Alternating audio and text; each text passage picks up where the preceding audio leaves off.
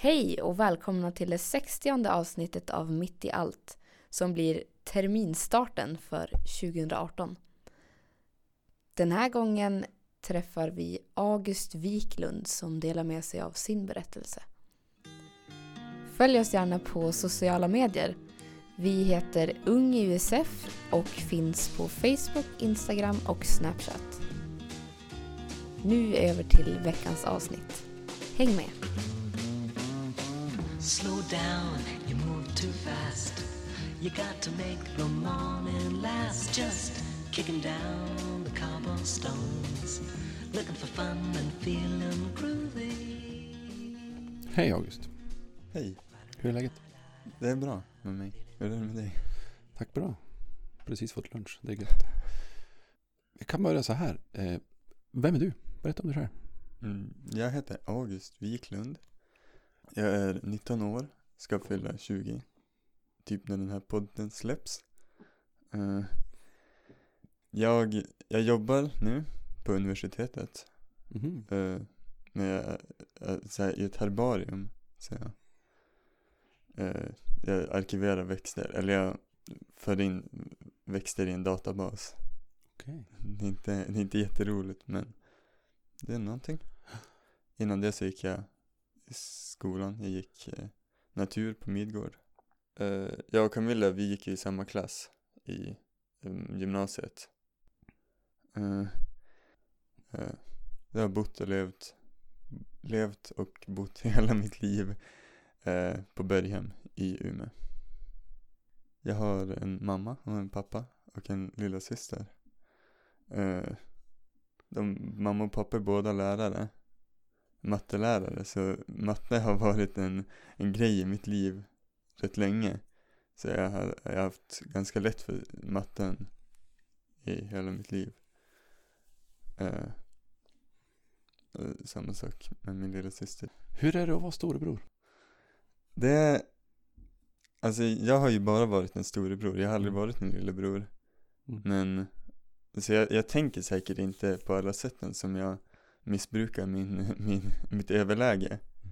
Men det känns som att min lilla syster missbrukar sitt, eller sina, där hon har fördelar bättre än vad jag kan missbruka mina överdelar. Mm. Mina fördelar kanske man säger. det borde leda till någon sorts balans ändå. Ja, vi är som en balans eh, som vi har varit i rätt länge som är att vi eh, håller oss till oss själva rätt mycket. Eh, det, många, det känns som att många syskon så här, umgås mycket mer än vad vi gör. Eh, men jag, jag tycker det går bra. Vi, vi kommer bra överens oftast. Det låter schysst. Du gick natur. Ja, Visst sa du så? ja. gick natur. Eh, Var det matten som lockade eller, eller varför, varför blev det natur?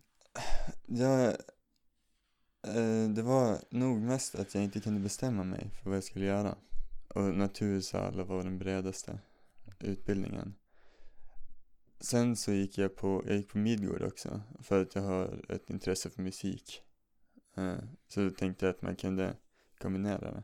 Men pappa jobbade på Midgård också, eller han har jobbat på Midgård i princip hela mitt liv. Eh, så jag har, jag har sagt att jag vill gå på Midgård för jag har varit på, jag vet inte om du vet men Midgård har så här eh, typ föreställningar. Det är ju en sån här estetskola. Mm. Så de har eh, Lucia-tåg och jul, eller ja, avslutningsföreställningar. Treorna, eller alla så här estet-treorna tillsammans gör ett stort projekt varje år. Mm.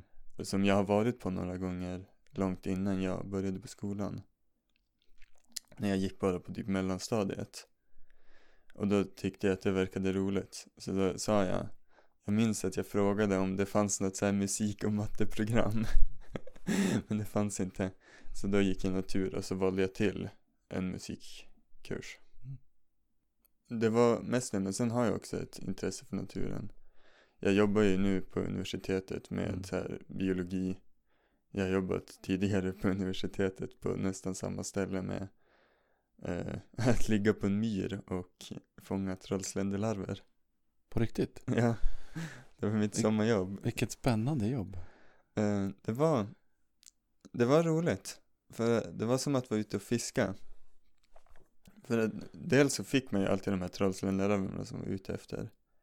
Men sen så fick man också ibland så här ovanliga grejer. Eh, Jag fick ju, jag fångade så här typ jättesmå gäddor. Man gick, jag gick och hovade efter trollsländerlarver. Ja, Och så fick man ibland upp så här skumma grejer. Eh, ja. Jag, har, jag jobbade i somras på uh, Vindelälvens naturcentrum också. Mhm. Så liksom, eh, det känns som att naturen är en ganska stor grej för mig. Ja, det låter ju så. Är det dit, eh, ditåt riktningen pekar så att säga Framtiden. för framtiden? Och det är så svårt. Det känns som att det blir det, äh, den sortens biologi, om vi pratar om just biologi, Mm. som vi, det här med natur och Mm. djur och natur. Då, den sortens biologi som jag gillar mest, som jag tycker är intressantast, är grönbiologi eller fältbiologi. Jag brukar säga, ju, ju bättre skor man behöver ha, desto bättre biologin. Intressant. Så om man kan göra den utan skor på ett labb så är det inte så kul. Men, ja, om man är ute och går på ett träsk med stora stövlar. Det är så det ska vara. Är det, är det bäst då? Det är bäst. Mm. Så du blir biolog? Ah, Troligtvis inte. Ändå inte? Det känns inte som att det finns jättemånga jobb som går ut på att gå ut i skogen och leta älgar. Och i sådana fall så är inte det typ en majoritet av arbetssysslorna. Utan sen ska man skriva en massa om det man gör också. Så jag tror att det är troligare att det blir någonting inom dat datavetenskap eller någonting. För Okej. att där, arbetsmarknaden verkar som att de bara växer. Kanske går att kombinera. Kanske. Jag funderar på livet efter studenten. Livet efter, Hur är livet efter studenten? efter gymnasiestudenten. Efter gymnasiet, ja precis. För mig så var det, det var bra. Eh, eller jag lever ju fortfarande i livet efter Ja. studenten, det gör vi väl nästan alla. Alla som har tagit studenten. Alla som har tagit studenten lever Mm. i livet efter studenten. Eh, jag gillade att gå i skola. Jag, jag visste inte om det då, men nu när jag ser tillbaka på det så för det mesta gillade jag det. Mm. Speciellt högstadiet, det var bara, det var fantastiskt. För man, det man gjorde, alltså det är ju, jag hade inte velat göra det i hela mitt liv. Mm. För att då hade jag fått dåligt samvete för att det var så bra. Men jag, man, jag gjorde inte, jag gjorde inte hemskt mycket. Jag brydde mig inte om att få A i alla ämnen. Så för det mesta så satt jag bara med mina kompisar och gjorde du- dumheter. Nej men vi, vi satt och pratade, diskuterade så här. Eh, och så sen så ibland så hade man uppgifter som man behövde göra. Men det var, jag hade ganska lätt för mig så det var, det var en härlig period av mitt liv. Mm. Ehm, men, och samma med gymnasiet, det var också N- när man gick på gymnasiet, då hade man ju alla sina kompisar, man umgicks med dem varje dag. Men sen nu, eh, på grund av hur mitt liv ser ut så har jag tur att umge, umgås ofta med mina kompisar ändå, så här på nätet. Att vi sitter och pratar med varandra i princip varje kväll. Men eh, några, dat- några gånger när typ så här eh, om min dator har gått sönder eller någonting, då blir det så här att man går omkring och så blir liv, livet känns så här, bara trist. Mm. Så det, det är lite hemskt när man tänker på det så här att eh, så här, datorns hälsa påverkar min, min, min glädje så mycket. Eh, men det, alla flyttar ju också efter, efter studenten. Mm. Jag har tre, ja, tre av mina absolut närmaste vänner bara stack direkt efter Mm. studenten till, till södra Sverige. Och sen en, en, en som vi umgicks med, han bor inte i Umeå så det, det, jag inte, det blir mycket mindre att så här fysiskt umgå med sina, umgås med sina kompisar. Um, men sen är det ju också den här osäkerheten att man vet inte, när man går i gymnasiet så vet man varje dag vad man ska göra, man ska gå till skolan. Men sen, nu har jag ju fått ett jobb, men det tar slut i jul. Och då vet jag inte vad jag ska göra efter. Eh, vilket på ett, ett vis är roligt och så här omväxlande. Men det är också lite läskigt. Jag fastnar vid, vid det här du säger om eh, det här med att det skulle vara hemskt att datorns hälsa påverkar din hälsa så mycket. Jag tänker, är inte det någonting gott att se vad det är som också är viktigt? Och Den är ju ändå ett verktyg för att Ja, kommunicera med dina vänner. Och vänner är viktiga. ja det, det är inte så hemskt eftersom den ger, glädjen jag får ut är mest av att eh, prata med mina vänner. Mm. Men jag menar typ göra andra saker, surfa omkring på internet, det kan jag göra på mobilen också. Mm. Ehm, det känns ändå på något sätt dåligt att det är så här eh, eh, så mycket av min, eh, av min livsnjutning går till en och samma alltså går till ett ställe datorn är en sån eh, utgångspunkt eller vad jag ska säga Mm. Eh, ja, till så mycket glädje men sen, ja man har ju ja, teknologin i allmänhet är man väl ganska beroende av nu Det har ju blivit så. Hello, lamppost, what you knowin'? I come to watch your flowers growin'. Ain't you got no rhymes for me? Do it do do, feelin' groovy. Eh, jag har glömt att prata om typ det viktigaste det bästa som har hänt mig efter studenten För, Vilket är att jag har fått en jättefin flickvän Det har, eh, det var, det är bra Men hon har också stuckit nu till, till Åre Okej. Eller nästan till Åre Mm. Till folkhögskolan i Holland Ja. Eh, Men vi, vi håller, kontak- vi håller kontakten Nej, men vi pratar också så här varje kväll Mm. Och då Så då eh, Men då pratar vi på telefonen så det Telefonen är också en stor del i Min livsglädje Det blir ju så. Ja Hur träffades ni? Du och din flickvän? Vi gick i samma klass i tre år Så på så sätt träffades vi. Men det är efter studenten som...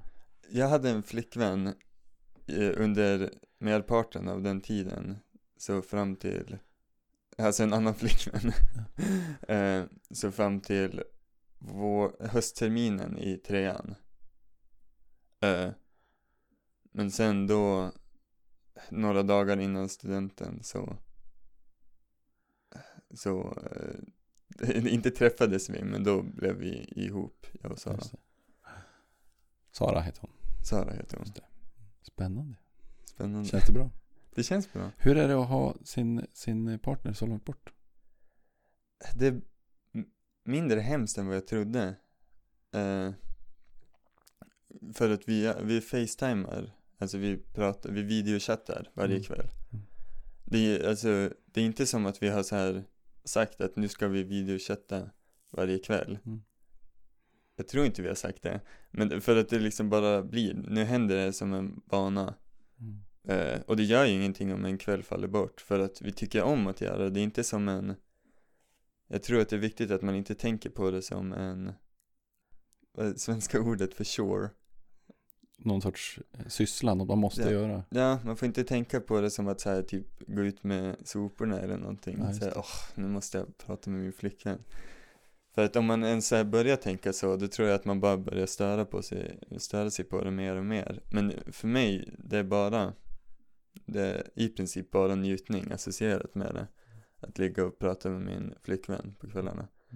Ehm, vi pratar ju med varandra oftare än om hon hade bott i Umeå. För då hade vi säkert inte, eh, om vi inte hade bott tillsammans. Mm. Men då, är det inte, då hade vi inte, antagligen inte videochattat så här varje kväll. Eh, så det är ju, men jag skulle inte säga att det är bra. Det är, jag skulle inte säga att det är bättre än att eh, än att hon är här. Mm. Men vi, jag tycker att vi klarar det bra. Eh, är det någonting specifikt som, som saknas? Som du känner att ja, det här är lite surt? Eller det, tråkigt Med att hon är så långt med att bort. hon är så långt borta. Det är ju att jag, jag kan ju aldrig mysa med henne. typ sånt. Eh, det är ju, men det är ju inte bara kroppsligt utan det är ju, man, det är ju en annan grej att prata med någon face to face. Eh, än att, än att eh, prata via Facetime. Man ser ju inte typ hela kroppsspråket och allt sånt. Och så, vi, kan ju inte gå ut på fik tillsammans. Om, om vi bara kommunicerar via videocha- videochatt. Eller, det hade man ju kunnat men det hade varit lite, Lite konstigt. lite konstigt. Mm. Vi ska backa lite grann Ja. till en fråga som vi brukar börja med. Okej. Eh, titta på din senaste vecka. Hur har sista veckan sett ut? Vad har du gjort? Min senaste vecka. ehm, jag vet inte vad det är för dag. Fredag? Det är fredag. Okej, min senaste vecka har varit lite annorlunda än de flesta senaste veckorna. Eh, I det att jag for till Jönköping Mhm. ehm, för att fara på DreamHack. Uh, Hur är det? ska jag vara helt ärlig så var det ganska äckligt. Alltså, jag, jag skulle inte ha farit dit om det inte hade varit eh, nu kommer vi in i lite såhär nörd, nörd-territorium. Men vi for och kollade på var en Dota-turnering, alltså e-sport. Eh, och den var på det här, på DreamHack, som är, jag skulle, typ, tänk Norlia-mässan, fast för, för spel. Norlia-mässan fast för spel, och på Norlia-mässan då så hålls det en turnering. Mm. Eh, så vi for på Norlia-mässan, eller DreamHack, för att, för att se på den här turneringen. Och eh, vi, eh, och det var jättebra. Men resten av mässan, eller ja, resten av lanet var, det var väldigt mycket så här små barn eh, som var där och eh, det var hög musik och sånt så här. Eh, men när man kom till den här turneringen som vi skulle se på, den var ganska avlägsen. Eh, och medelåldern måste ha höjts med mm, typ 10 år när man gick dit från Mm. andra delar av stället. Mm. Men så jag, det var bra.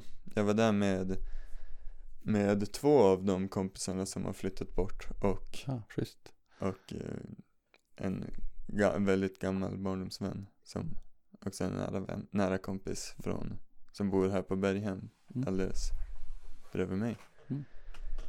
Um, men i, historien om hur vi tog oss dit är lite intressant, eller inte intressant, lite rolig kanske.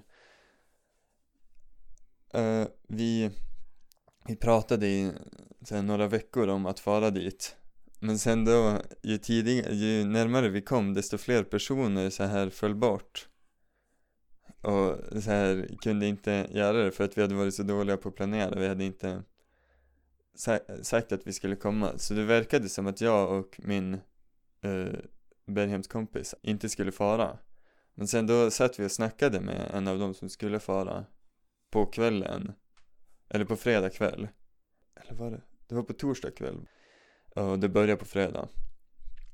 Så att vi snackade med honom på kvällen typ såhär vid 10-11 någon gång. Och eh, så skrek han på oss, eller han, han övertygade om oss, vi, om, han övertygade oss om att vi skulle försöka fara. Eh, Så då kollade jag på tåg och så gick det ett 20 över 1 på natten. Härifrån Umeå alltså? härifrån Umeå. Som gick så här till Gävle och sen till, det var så här fyra tåg som vi skulle åka på för att ta oss till Jönköping.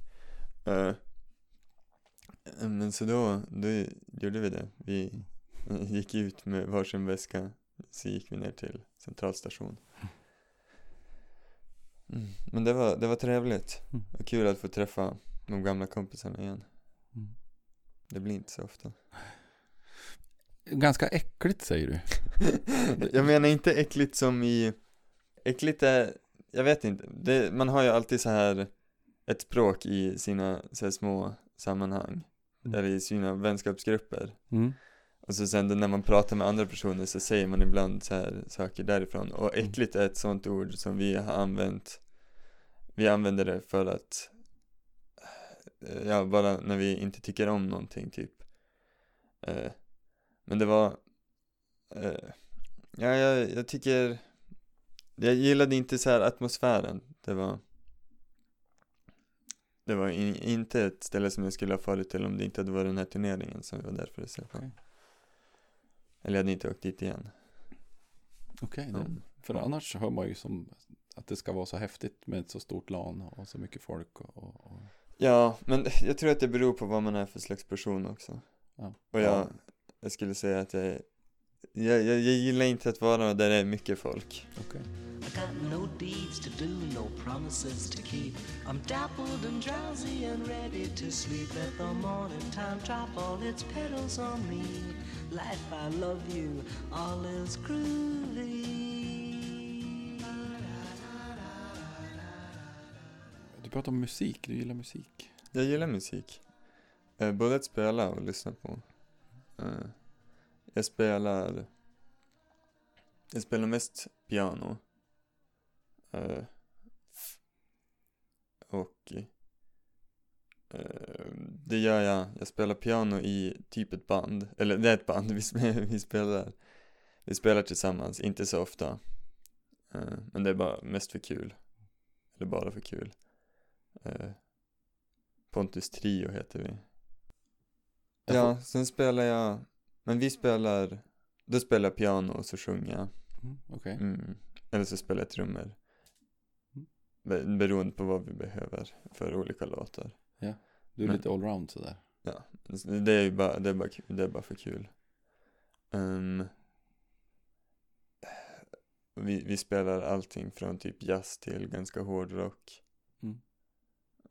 Bra musik, dålig musik Ja, svårt att värdera. Ja. En människas bra musik är någon annans skräck. Mhm. Eh, Jag har fått tipset att jag ska nämna begreppet näsflöjt. jag, jag har en näsflöjt och jag spelar, men jag vet inte vad jag ska säga om min näsflöjt spelar du näsflöjt? Det är inte så svårt Nej, Alltså, få ljud i den går väl bra, men det här med att spela melodier. ja, Alltså jag vet inte riktigt Jag har aldrig hört någon spela näsflöjt Men jag kan ju få till, jag kan ju spela så här Gubben Noah Har du spelat näsflöjt? Nej. För det är ganska likt att sjunga, det är som när man slår på sin kind så här Och så kan man få olika ljud Ja, just det. Det är ändå läckert. Ja, Men, men och det är typ samma princip när man spelar näsflöjt kommer det på Pontus Trios första skiva?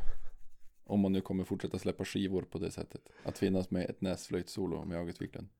Eh, förhoppningsvis. Jag har sån här mungiga också. Så det, På riktigt?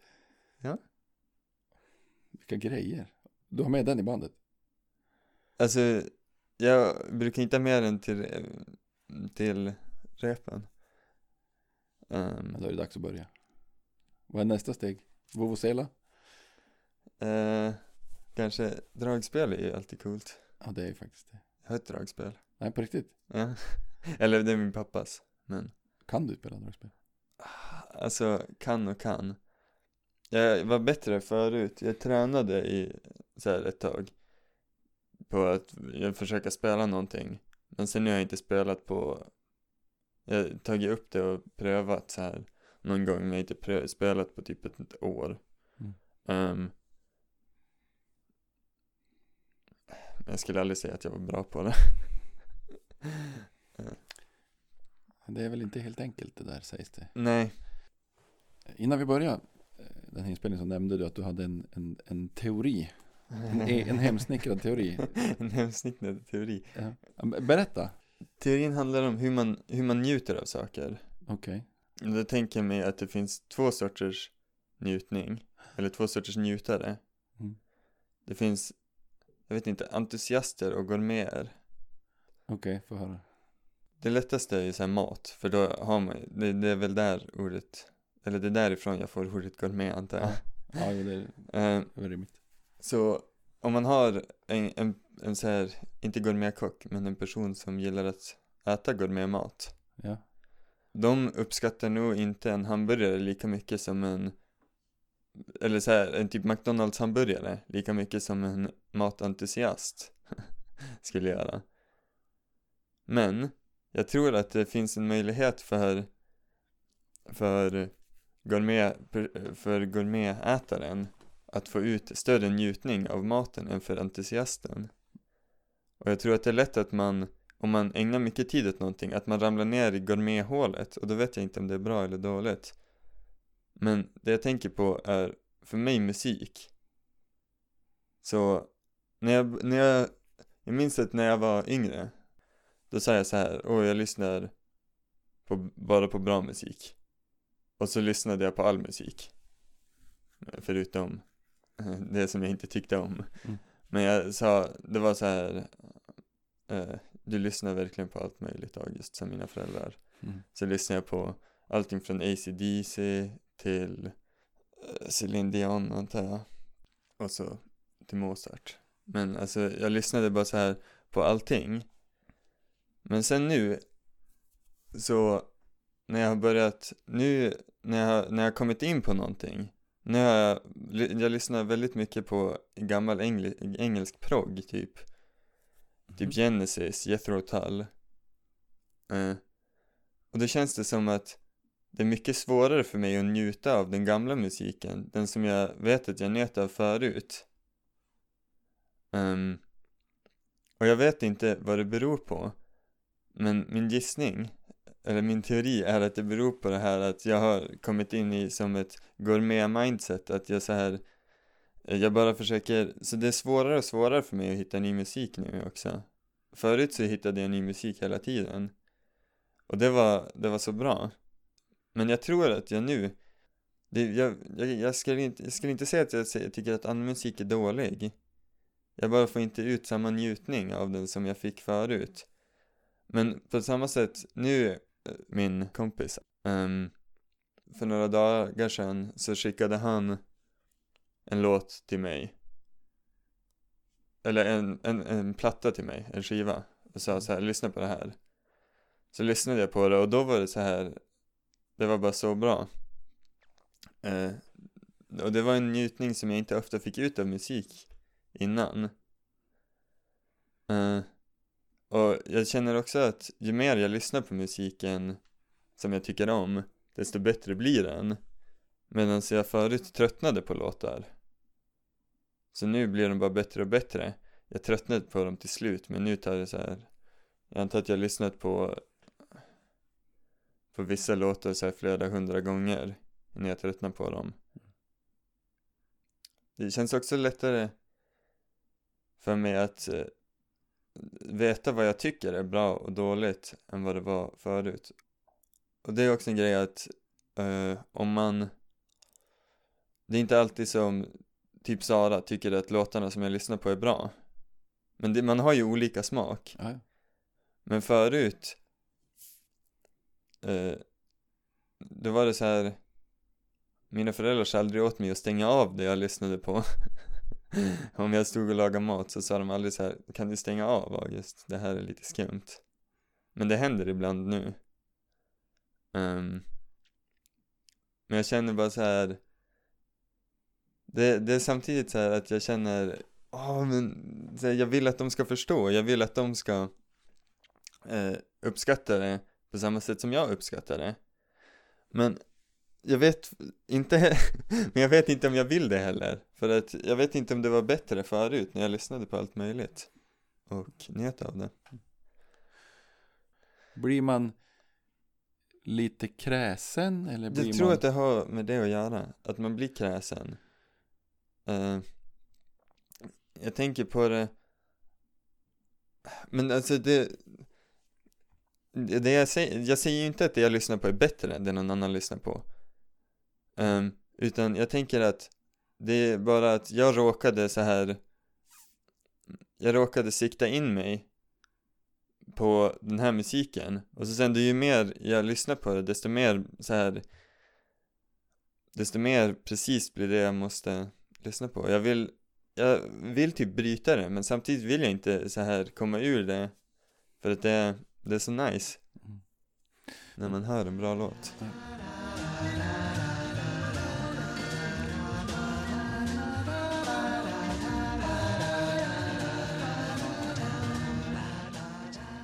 Eh, vi, ska, vi ska ge oss in på, på en av våra traditioner. Du ska få en fråga från eh, förra gästen. Eh, som du ska få svara på. Sen ska du få ställa en egen fråga också. Eh, och frågan som du får. Eh, hur eh, pratar du om personer som inte är i rummet? Funderade förra gästen på lite grann. Jag har tänkt på det här. Ehm, för att det när jag, när jag och mina kompisar pratar då pratar vi alltså rätt grovt mot varandra. Alltså vi säger, vi kallar varandra för så här Åh, det där var ju inte, det där var ju dumt gjort. Mm. Sånt säger vi. Men alltså jag, jag älskar mina kompisar, de är typ så här, de är bara så, de är roliga. Eh, Jag tycker om dem. Och jag tycker att de är, de är rätt klipska. Och det är därför jag känner att jag kan säga till dem Att de är Att de inte är klipska. Jag hoppas att de förstår att jag inte tycker att de är jättedumma. Mm. Ehm, men sen då, det skulle kännas mycket värre att prata bakom deras rygg och säga uh, Eller, ja. Men det, det, nu är det som ett så här litet inside-skämt Men det känns ändå värre att, ja Att säga något taskigt om någon som inte är i rummet än att säga, säga det till dem direkt. Mm jag, skulle, jag skulle säga att Och det är lite dumt, men jag tror att det är lättare att ge komplimanger till folk som inte är i rummet. Och det är ju inte så bra. För att det, det är ju roligare att få en komplimang än att inte få en komplimang. Mm. Ehm, Men det är ju samtidigt kanske ännu roligare att få höra av någon annan Och August tycker att du är schysst. V- Varför tror du att det är svårare för dig? Jag vet inte.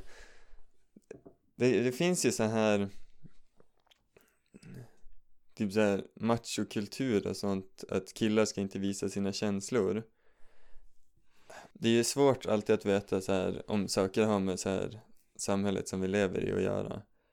Och jag tror att det finns Det finns eh, så här Typ regler Alltså Inte regler men riktlinjer för hur hur män och kvinnor ska bete sig. Och då tror jag att det ingår mer i de manliga riktlinjerna att, att inte, att inte vara så här jättesnäll, ge en massa komplimanger. Det har säkert med det att göra. Men Det ibland, tror jag absolut att det har. ibland så känns det samtidigt som att om, om jag hör, om jag, om du säger till mig att jag är snäll, Mm. då tror jag ju på dig, men jag har ju som, samtidigt så här, säger han det där bara för att, bara för att. Men om jag får höra att, av Camilla att du sa till henne att du tyckte jag var snäll, då kan det ju, det är ju mycket mindre troligt att du har någon, någon baktanke med det. Ja. En, en komplimang på omvägar är alltså mer värd. Jag, jag, det beror på, det beror på. Men jag Så- tror att, jag tror att det kan ligga någonting i det. Mm. För att då, det, fin- det är ju alltid så ett socialt spel mellan alla människor hela tiden. Så jag vet, jag vet inte vart jag skulle komma. Jag tror att jag, jag försöker att prata ganska lika med folk som är i rummet och folk som inte är i rummet. Ehm, men det är inte alltid som det är så. Vi ska eh, gå vidare. Du ska få ställa din fråga till nästa gäst. Okej, min fråga är Vad är det mest övernaturliga som har hänt dig? Jag tänker att man kan berätta någonting om det också Eh, Då ska du få berätta. Åh, shit! Det var jag inte beredd på Åh, för jag, jag, jag, jag har gått och tänkt så här också att jag skulle inte vilja få den här frågan Men det, för att det känns som att de flesta har mycket bättre svar på det än vad jag har Jag tror att ditt svar är precis lika bra som alla andras. För att jag tänk, jag tror inte så mycket på så här övernaturliga Mhm. Men jag tycker att det är intressant att höra vad andra har att säga om det För att på något sätt så, vill jag tro Mm. Um, Men För att allt som jag tänker så här är övernaturligt Det tänker jag bara, det tolkar jag bara som att min hjärna är knasig. Som så här déjà vu grejer Då tänker jag bara så här, åh vad knasig min hjärna är. Eller om jag Nu när jag cyklade hit um, jag lyssnade på en låt eh, av Beatles, When I'm 64 det, han, han som sjunger frågar eh, Vill du fortfarande vara med mig även när jag är 64? Ehm, en jättefin låt Men sen tyckte jag att när jag cyklade så när jag började lyssna på den låten då alla som jag kollade på var så här gamla personer som gick omkring och så här typ höll i hand Mm. som var med varandra efter de hade fyllt 64 och jag tänker det är ju inte så här övernaturligt. Det är ju bara eller jag vet inte, vissa kanske skulle tolka något sånt som övernaturligt men jag är inte en av de personerna utan jag tänker bara så här vad roligt att min hjärna så här verkligen söker efter de här personerna nu och bara registrerar alla så här åh där är en till.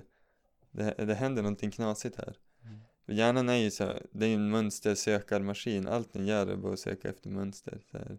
oavsett om det är typ ord som hänger ihop eller om det är, ja, det är ett ansikte Mm. eller hur hänger det här ihop med det som hände nyss så Såklart svårt att veta om det är logik och, och, och saker som fungerar eller om det faktiskt fin, finns något övernaturligt bakom. Det, det är svårt att det går veta aldrig att veta. Eh, jag fastnade på en sak du sa. Eh, eh, som jag tycker är jätte, jättespännande. Eh, jag skulle vilja tro. ja, Be- berätta, vad, vad tänker du om det?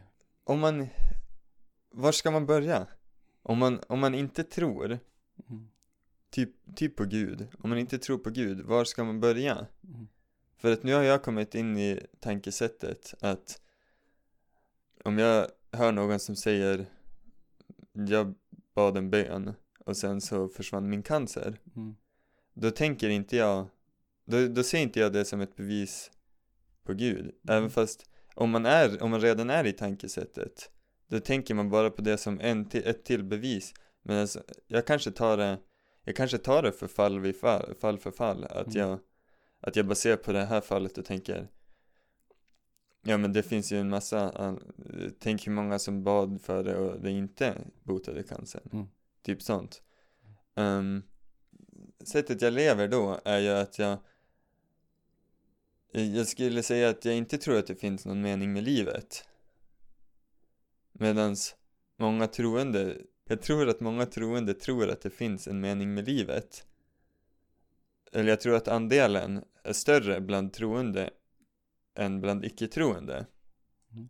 Och om man har en mening så känns det lättare. Bara Det känns som att man skulle ha ett bättre liv om man strävade mot någonting.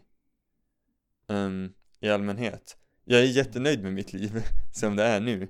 Men Om jag också hade ett mål Det är det, när frågan vad är meningen med livet?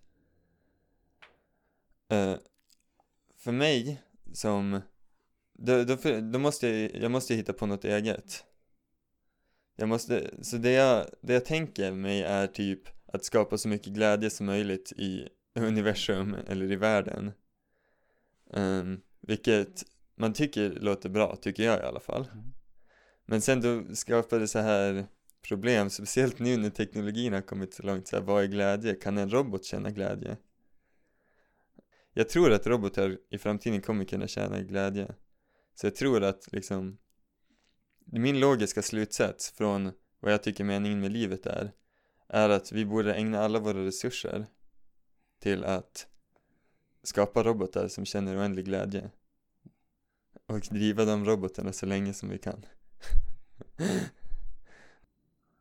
om, jag behövde, om jag var övertygad om att en robot kunde känna glädje Mm.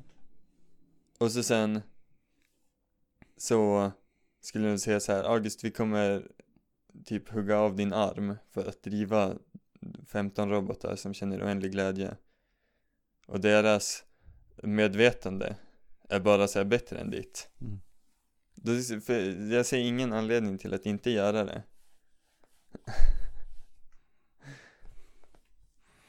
Om du inte liksom lever med någon form av, av religiös eller mm. tro på, på någonting övernaturligt övernaturligt utom oss så vad vill du då tro? jag, vet, jag, ser, jag ser kristna personer Ja. som går till kyrkan Ja. och så sen så ser jag en gemenskap och det, det självklart är gemenskapen öppen för alla jag som ateist får gå till kyrkan Ehm, men och jag vet att det här, det här, det är inte tanken att man ska känna så, men jag känner inte att jag direkt hör hemma i kyrkan. Mm. Och det, det är ingenting, eh, det är inte kyrkan som gör något fel, utan det är bara att om jag ser en, en avbildning av en av Jesus uppspikad på korset, då, det får liksom inte mig att känna någonting, utan det, det tycker bara att det, jag, jag, ser in, jag ser inte syftet. Och jag är glad för alla som, som går till kyrkan och får glädje av det. Ehm, och jag, det finns en gemenskap, men det är inte bara det jag är ute efter. Utan det, svaras på, det, det, det svarar på så många frågor som jag har om livet så här och typ så här, jag, jag, jag vet ju ingenting. Mm. Jag vet ju inte vad som fanns innan Big Bang. Eller Det är där jag är, att jag tror på Big Bang men jag vet inte, jag vet inte, jag vet ingenting. Men om man, många av de eh, frågorna som jag har svaras ju, alltså blir besvarade av religionen. Mm. Men jag, jag, jag kan bara, jag tycker bara inte att det låter rimligt. Och det är ju otroligt svårt. Jag skulle säga att det är meningslöst att argumentera om det. Att det, det, fin, det blir ju, det är ju ofta så diskussioner och nu ska påven diskutera med den här vetenskapsmannen så ska vi komma fram till om Gud finns eller inte. Mm. Men det tycker jag bara är, det, jag tycker bara att det är dumt. Varför då? Därför att jag tror inte att det går att, att övertyga någon om det ena eller det andra. Folk har försökt i typ tusentals år. Men det, jag tror aldrig att det kommer, det kommer gå. Ehm, jag menar det skulle ju gå om, eh, om Gud visade sig på himlen och sa Allihopa, jag finns. Men om man skulle veta då handlade det ju inte om tro. Det är sant. Det är sant. Eh, Jag tänker, eh, blir det, är, det, är det viktigt att det är sant innan du kan tro på det? För mig så skulle jag Men vad är sant? Eller alltså Bra fråga. Det, det är ju Mi- Mina föräldrar jag är, jag är uppfödd i ett kristet hus. Mm. Så vi, vi var i kyrkan när jag var liten. Men Mina föräldrar berättar, jag kommer inte ihåg saken Men de berättade att jag inte hade någon Knappt någon barnatro Utan från väldigt tidig ålder så har jag inte trott. Ehm, Och jag vet inte var jag fick det ifrån Någonstans ifrån borde det ha kommit Mm. Ehm, Men Ja Jag tycker att det finns ju Religion kan ju vara destruktiv Typ korstågen är ju, det jag skulle inte säga att de gjorde så mycket bra för världen. Ehm, men eh, som det ser ut nu med typ kristendom i Sverige, jag tycker inte att det är mycket negativt. Det finns ju så här argument att ha om homoäktenskap. Mm. Jag som ateist ser ingen anledning till att ha någonting emot homoäktenskap. I bibeln så står det ju saker som eh, jag, vet, jag vet inte exakt ordningen eller hur de, hur de eh, Man kan säga att i Bibeln står det vissa saker som vissa som kristna tolka. Ja, tolkar till, till att vissa precis, precis. eh, identiteter skulle inte vara lika okej som andra identiteter. Precis, Men, men det är också många kristna, det är viktigt att poängtera. Ja, ja, som kommer självklart. fram, som tror Ja, på annat. Ja, mm. självklart. De, de allra flesta måste det vara. Det måste ju vara en stor majoritet som inte har någonting emot homoäktenskap, speciellt i svenska kristna I- kyrkan. I Svenska kyrkan så, så har man ju fattat de besluten, men, men det finns ju andra, Ja, det, det, det finns olika uppfattningar kan man säga. ja. ehm, och för mig, alltså, jag ser ingen anledning, jag ser inget argument mot det. Jag menar typ apor gör det. Eh, Så det är inte onaturligt. Eh, Jag vet inte om det egentligen har någonting med ateismen att göra. Jag, jag känner att det har lite att göra med det, men det finns ju som sagt otroligt många kristna som inte alls har någonting emot Mm. andra sexualiteter. Eh, Jag skulle vilja säga så här, kan, kan du få fundera lite på, du säger att du skulle vilja tro, Mm, är inte det att tro? nej. För mig så känns det jag vet, jag vet inte om du har varit troende i hela ditt liv. Eller, för att för mig så känns det Det känns svårt att börja tro Som jag sa, var ska jag börja? Det är som ett, det känns som ett jättesteg så här. Problemet är nog att jag inte gillar att tro Jag vill gilla att tro och jag vill tro Mm.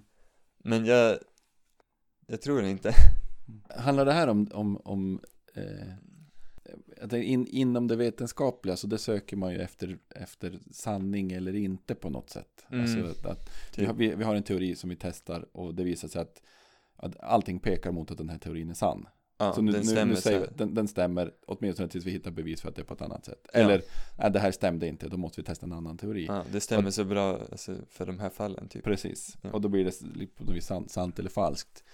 Eh, det kommer du ju aldrig att kunna göra när det Nej. kommer till en tro. Nej, Och, och kunde du det så är det ju inte längre en tro. nej, det är sant Eh, är det den liksom fakta? Det, det kanske är det, jag är beroende av fakta. Ehm, Men Mm. jag har, jag, vi, jag har pratat rätt mycket om det här Min flickvän Sara är Mm. kristen Mm. Hon går, hon går på folkhögskola, kristen, bibellinjen Mm. Så vi diskuterar det här väldigt mycket det, Jag tycker det är intressant Det är väldigt intressant. mm. Eh, jättespännande. Eh, Om det nu är så att du vill tro på något. här- Då, jag menar, då är det väl bara att testa. Men det är det som är, jag tror inte att du förstår, jag tror inte att du Nej, Jag, jag tror, tänk- eftersom du har, om du har trott hela ditt liv så Mm. tror jag att det är svårt för dig att, att eh, liksom, för jag, jag kan, vad ska jag, hur ska jag kunna försöka tro? Nej. Det var någonting som jag aldrig har gjort förut. Det är, en, en, en, det är nog en, en, en klok. Vi, vi har våra fötter i, i olika diken. I Jag olika... kan likna det vid en bronkoskopi. har du gjort en bronkoskopi? Nej, det har jag inte och jag är ganska glad att jag har sluppit. Jag har varit med i ett experiment. Okej, Um, Saras pappa är lungforskare, okej. så då gjorde jag ett experiment. Eller jag var med, jag var labbråtta. Mm. Och så eh, en del av experimentet var att göra en bronkoskopi Ja. Man, De stoppade ner ett rör i min hals, de bedövade hela halsen, sen stoppade de ner ett rör med en liten filmkamera Och så ner i mina lungor Och sen så tog de en tång, Mm. stack den genom röret och sen drog de upp bitar av mina lungor Och grejen är att jag kan känna mina lungor nu För att nu tror jag, det var någonting har hänt. Min hjärna har, vet nu vilka nerver som är kopplade till lungorna. Så nu kan jag känna mina lungor Mm. på ett sätt som jag inte kunde förut. Och om jag då säger så här, om du vill känna dina lungor, bara känn dina lungor. Ja, att om jag vill tro, då är det ju bara att du tror. För mig så, Mm. jag har ju, du har ju alla komponenterna, dina, det går ju nerver från dina lungor till din hjärna. Mm. Så teoretiskt sett så skulle du kunna Mm. känna dina lungor, men du vet ju inte hur du ens skulle börja. Nej. Och det är ju svårt, jag kan inte beskriva heller hur man känner sina lungor. Nej, nej men eh, tack, en fantastiskt bra bild av Utan att veta så tänker jag mig att det ligger nog mycket i det här. Egentligen så ville jag bara skryta om att jag har gjort en bronkoskopi. Tusen tack August för att du tog dig tid eh, att komma och vara med i eh, våran podd. Tack för att jag fick komma. Fantastiskt roligt att få prata. Eh, vi ska eh, avsluta podden med att du ska få välja en låt och du får gärna berätta vilken låt och varför du har valt den. Alltså, jag har tänkt väldigt mycket på det här. Jag sa det innan, jag har säkert ägnat flera timmar sen Camilla berättade för mig att jag skulle välja en låt. Och låten jag har valt heter The Battle of Epping Forest. Det är en gammal Genesis-låt från plattan Selling England by the Pound. Eh, jag har valt den här låten för att dels så tycker jag att det är en riktigt bra låt. Eh, det har varit min favoritlåt. Eh, och det roliga med låten, en av de roliga sakerna med låten är att vanligtvis så tycker jag att texten inte är jätteviktig med låtar. Jag menar det kan förhöja men det är ganska ofta som jag tycker att melodin eller hur det, alltså hur soundet, att jag tycker att det är roligare och intressantare. um, men den här den här låten är så packad med den är så packad med eh, text det, han rappar nästan um, men det låter inte alls som rap och det är så, när jag lyssnade på den de, de första de första hundra gångerna. Så uh, han pratar ganska snabbt och så, så, man, och så så jag visste inte riktigt vad han sa. Jag hörde jag förstod ungefär vad låten handlade om men sen så läste jag texten tillsammans med när jag lyssnade på låten. Och då fick jag ut en helt ny njutning av den som jag aldrig hade fått förut. Låten handlar om ett slag mellan eller ett, ett slag mellan olika gäng i typ eh, jag är inte jag är inte helt säker på var det utspelar sig men jag tänker mig att det är någon lite ett samhälle, en lite större by i England. Och då är det eh, olika så här grupper så här gangsterligor fast på en mycket mindre eh, skala. Och så, som slåss eh, om var så här gränserna ska gå mellan deras territorium och så beskriver han när han sjunger beskriver han olika karaktärer och hur slaget utspelar sig. Och det det det, hade, det jag aldrig hade märkt var att innan det kommer ett solo ett jättebra solo eh, så säger han Here comes the cavalry eller här kommer kavalleriet och sen det börjar det här fantastiska solot. Och det gav mig bara så här för då blir det som att musiken är som en del av storyn, av texten. Eh, och jag, ja, den här låten, jag tycker att den är väldigt bra.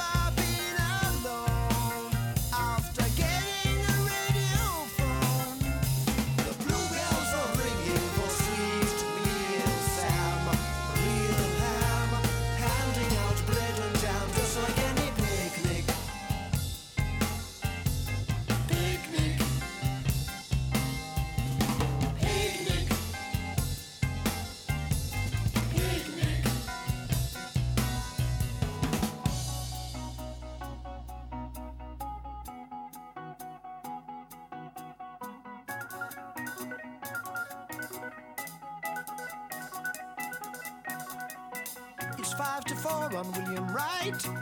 He made his pile on Derby night when Billy was a kid walking the streets. The other kids hid, so they did.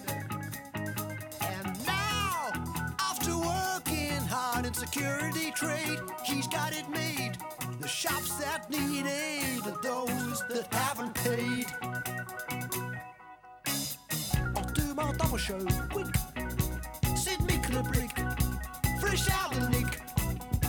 Archie only.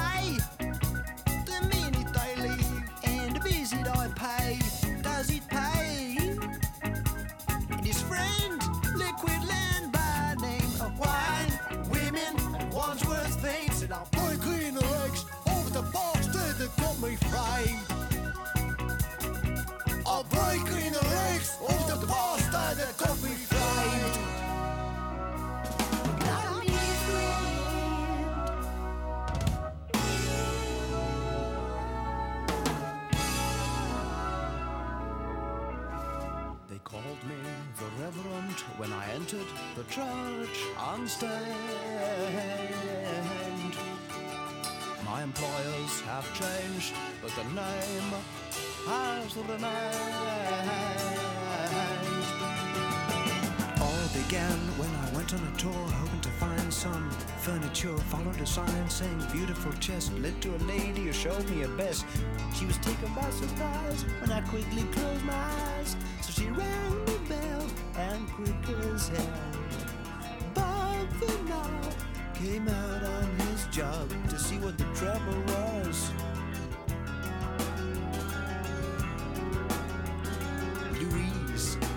The Reverend hard to please? Oh, Perhaps, sir, if it's not too late, we could interest you in our old-fashioned Staffordshire plate. Oh, no, not me. I'm a man of repute. Old. But the devil caught hold of my soul, and a voice called out, Shoot!